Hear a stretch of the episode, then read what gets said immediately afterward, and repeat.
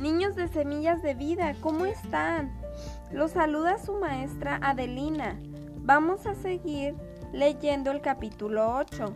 Iniciaremos del 12 al 21. Pongan mucha atención.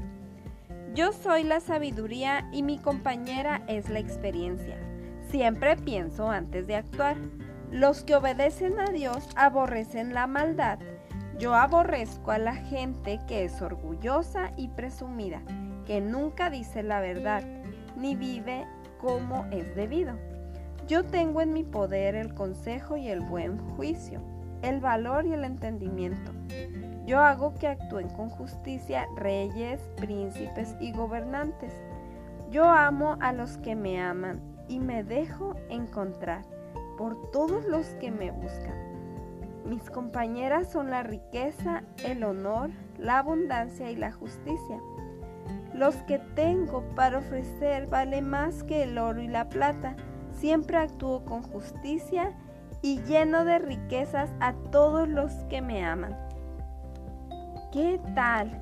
¿Cómo es Dios tan bueno y que nos exhorta a que pensemos antes de actuar? Hay situaciones en las que a veces nos vemos eh, en la necesidad de actuar pero tenemos que pensar antes qué, vamos, qué decisión o qué acción vamos a tomar para cada circunstancia de la vida. Tenemos que ponerlo en oración, escuchar un consejo de un maestro o de tu papá y de tu mamá o tus abuelos, porque ellos siempre van a querer lo mejor para nosotros.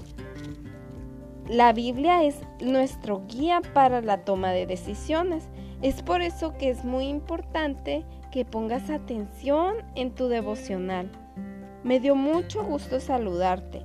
Deseo que tú y tu familia se encuentren muy bien, gozando de salud, de paz, de prosperidad. Los queremos mucho. Adiós.